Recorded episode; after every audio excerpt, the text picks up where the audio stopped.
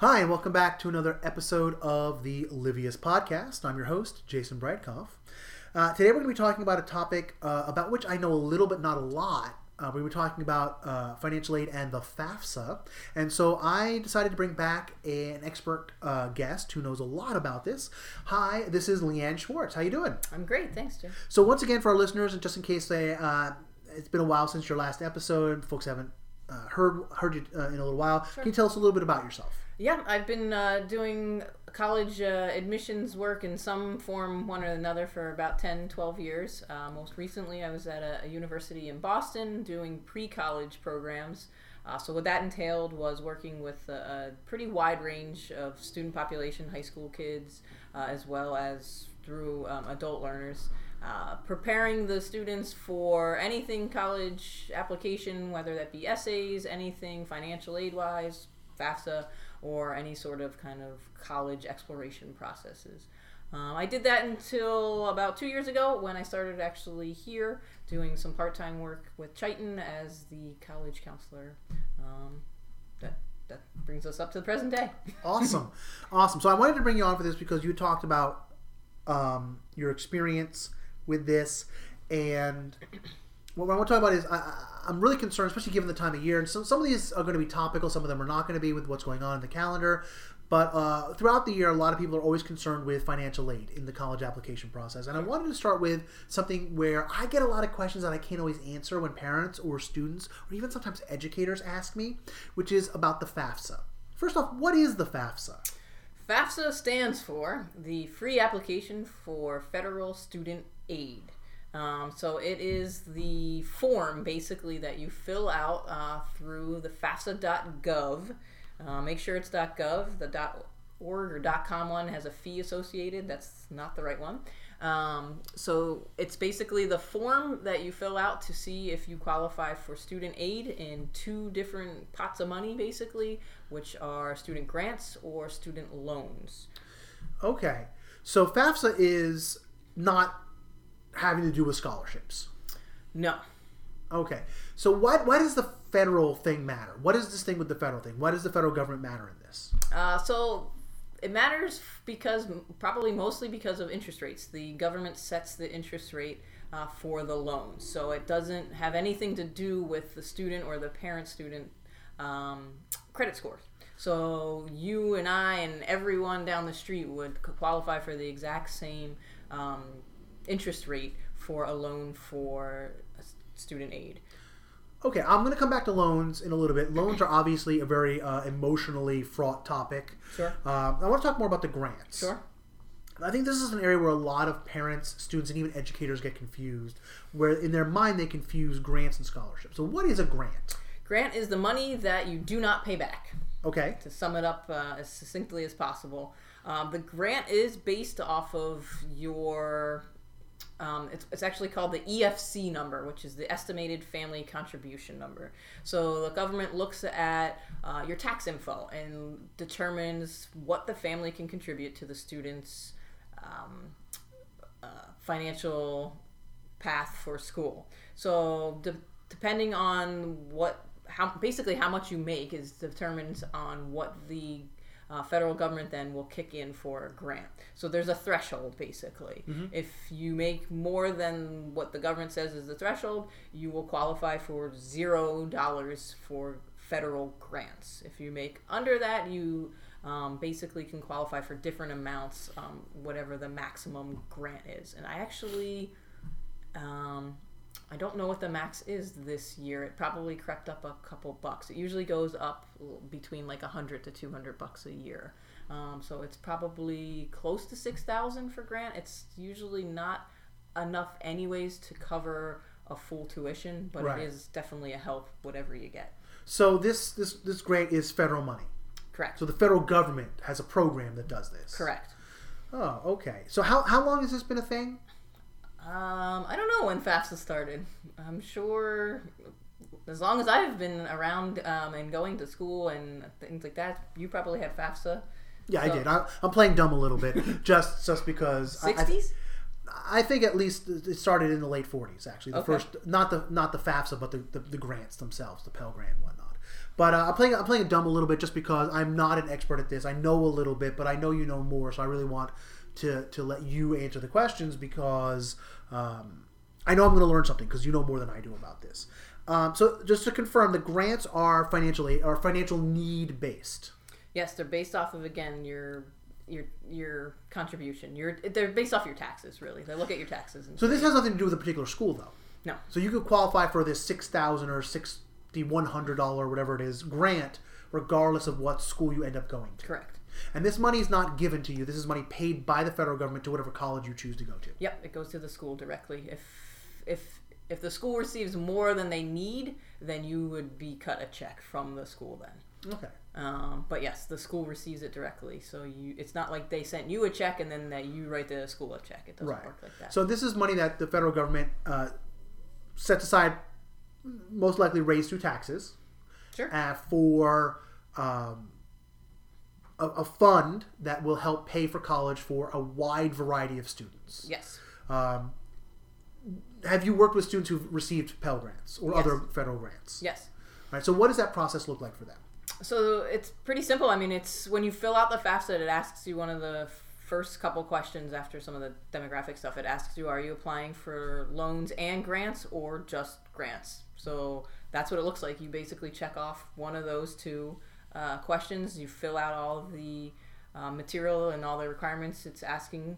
Um, depending on the student status, it's just the student info, or more than likely with the population that we work with, uh, there's going to be a, a whole uh, section for parent info as well.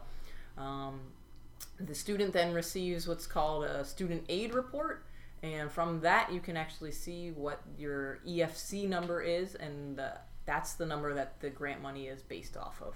Um, and if you do receive the grant, then again, um, whatever school you choose receives the grant money. So again, in the FAFSA too, when you fill it out, you enter in the schools by codes. Um, each school has an assigned code uh, that you would be um, basically allowing that school then to see your FAFSA info, and then if you are choosing that school, then to receive that. that So fund. these are these are the schools you're applying to. yes, So, so you're, you're telling the, the grant organization at the federal government, these are the schools I'm applying to. One of them is probably going to accept me. I'm probably going to go to one of them. yes, And if you don't go to college, the money doesn't go anywhere. correct, All right, so the money's like wasted or lost. right, So the grant, you said it was about six thousand dollars. That's for your total four years or per year. per year. Now, do you have to reapply every year, or you just get that grant? That's your grant for four years. You get six thousand dollars a year. You're good to go. Reapply. Ah, that sounds terrible. I mean, I know that right. Again, I'm playing dumb. Uh, I ha- s- remember filling out the FAFSA every year, not just for undergrad, but then graduate school Yep. and all that sort of stuff. So it's the same process when you're a graduate student, once you finish college. So that's what grants are. Grants are financial aid. They're financial aid. They're income based. They're family income based. Uh, they're need based. If you're uh, from an incredibly wealthy family, your parent is a star in the NBA or a CEO or a famous actor or an inventor, and they're a gajillionaires, you're not getting any of these grants. That's right. Right. And so Pell grants or other grants, they might have different names. You don't pay them back for Correct. your money. All right. Let's now flip the script a little. You said there was a button. You could click grant only or grant and scholarship. Grant loans. Loans, I mean. Grants and loans. Thank you for correcting me there. Uh, w- what are loans? So the loans are just what they sound like. You obviously are going to be paying them back um, through the FAFSA. Those again are the ones that have a set interest rate. Um, there's two types of loan through the FAFSA. There's unsubsidized and subsidized. Um, depending on what you qualify for, is more more likely than not you end up having both types of loans. Um, the subsidized is um, the type of loan where you're not accruing interest while the student is in school. Mm. The unsubsidized does accrue. So you end up paying obviously a little bit more than what the loan originally started as. So loans obviously are money you borrow. Where are we borrowing this money from if, if we're taking out a loan? Uh, the lenders from the FAFSA are um, already set. So it's not like a private lender. You don't choose your lender. But it's a bank. Yeah. So the federal government is kind of assigning person and bank. It's like a matchmaking. Um, that's a good question. I believe it's just one lender. So it's the lender that the government uses for these types of loans. Okay. All right. Well, I mean, just a little bit additional information. There, there's um, the loan management companies that we've all been yelling and screaming about, which is Sallie Mae mostly, Yep. which is uh, a nonprofit corporation owned and operated by the government who manages your loans, and they're the people you yell and scream at when you write the check. Yep. But they actually, they're not the originator of the money. It's uh, dozens of different small banks, and they're removed from the people so that they can't take advantage of them. But that's okay. Sallie Mae is there to take advantage of you. um, I don't like Sallie Mae. She's not a friend of mine. She's not a real person, by the way. She is uh, SLM is the name of the gov- n- n- non-government non-profit corporation that the government runs. So, so that's one thing I did know that on, on the, that more um, businessy side. Yeah, that's thank you. I appreciate it. So yeah, so that, so basically, it's any number of banks who will randomly be selected, and you don't know which bank. So that way, they don't know you. It's the government is kind of managing that, so it's more fair. So everybody gets, as you said earlier, the same interest rate, the same treatment. Uh, all bad. The, the same experience with their loans. What are the benefits of taking out loans? Um, well, uh, the obvious benefits if you can't afford school, you know, you don't, you're not that NBA stars kid. Um, so it's a way to pay for school without burdening yourself while you're in school. It actually does, if you're diligent about paying them back, it really does help your credit score, which is a pretty meaningful thing for someone that's 18 that has no credit.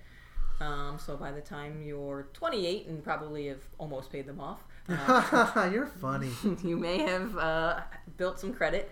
Um, and again, because it's kind of governed through the, the federal government, the interest rate is set to usually a pretty low mark so that you're not getting gouged at least on, on the interest. So those are advantageous points that um, the FAFSA allows for the students that need to take loans out for school. Okay, so we've talked about two things that you can get through the FAFSA. Um, let's say you're going to apply to college and you know that you're going to get a scholarship from that school. Sure. So you don't need to fill out FAFSA, right?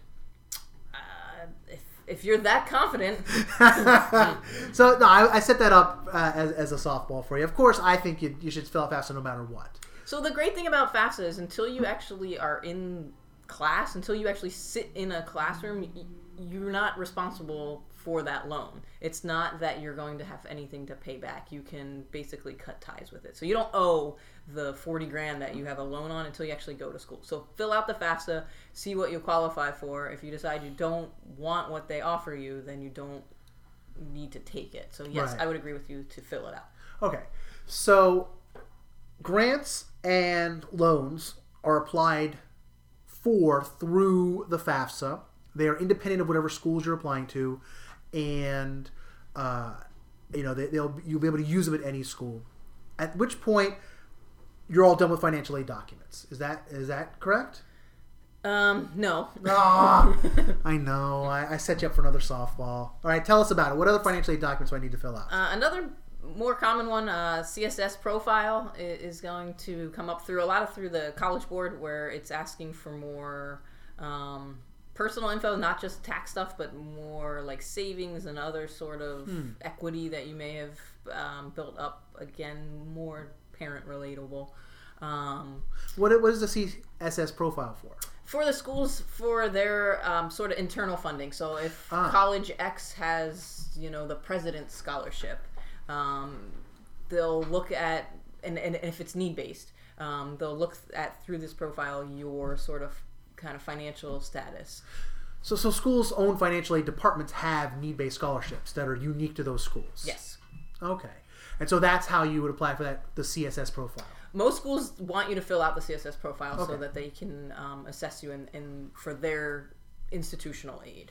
Then would schools have their own financial aid form as part of the application in addition to that? It depends. So that's where it becomes a little bit arduous. Some schools Ah. um, have an, a separate internal form. Some schools have the CSS profile. Some schools have the CSS profile. Plus, if you have some sort of um, you know something that's a little bit less ordinary, you have to fill out something unique to the school. Every every school is a little different. Some of them, how you submit it is different than you know school X versus school Y. So um, that's where having you know your list of schools kind of created is helpful so that then we can take a look at the list of schools and to see what any sort of weird financial requirements come from those schools.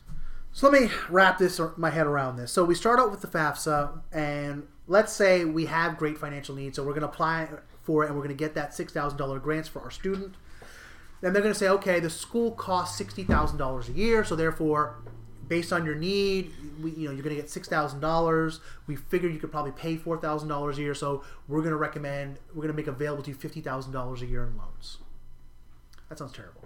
But then this is before you've even applied to individual schools and sent in those applications and filled out the CSS profile or any school's individual financial aid form with their need based scholarship. So maybe you get $20,000 in a need based scholarship from U- the University of X. Right. And so now instead of expected parent contribution of $4,000, a grant from the federal government from six and 50000 in loans, now maybe it looks more like $6,000 grant, 4000 parent, 25000 in school-based need scholarship and then maybe a $25,000 loan. Is that kind of how it works where the loan amount goes down the more scholarships you pick up?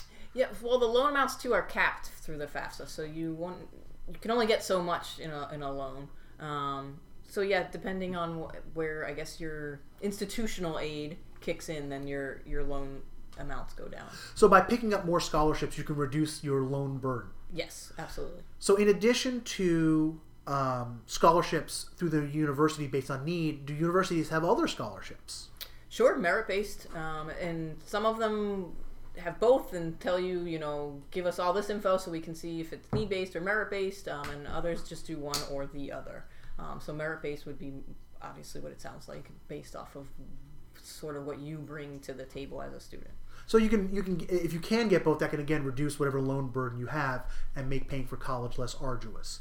Now again, you're not an expert in this. I do have another person I want to talk to about this who is more of an expert about this process. But there are also outside scholarships. Yes. scholarships outside of the school through scholarship granting organizations, through uh, private corporations that have corporate scholarships, through your local PTO and other local organizations with micro scholarships. So we're going to talk about that in the future in another episode uh, with somebody who's a real expert on that process. Um, of course, you know I'm talking with Leanne because she's an expert in the FAFSA, and this is, tells you how complicated it is that you could be an expert in only one part of the paying for college process. That's how complicated it is.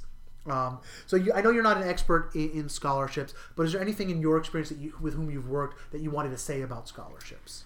Um, a couple things, I guess, for scholarships is there are giant um, search engines that is a great jumping off point. You know, you can actually put in your criteria and see what matches with what again you have. So if you're um, a female student in STEM, there are scholarships that are specific for females in STEM mm. rather than if you're a female that wants to study English. Mm-hmm. So th- those kind of search engines for scholarships are great because they can kind of match the type of scholarships that are out there to what you're offering.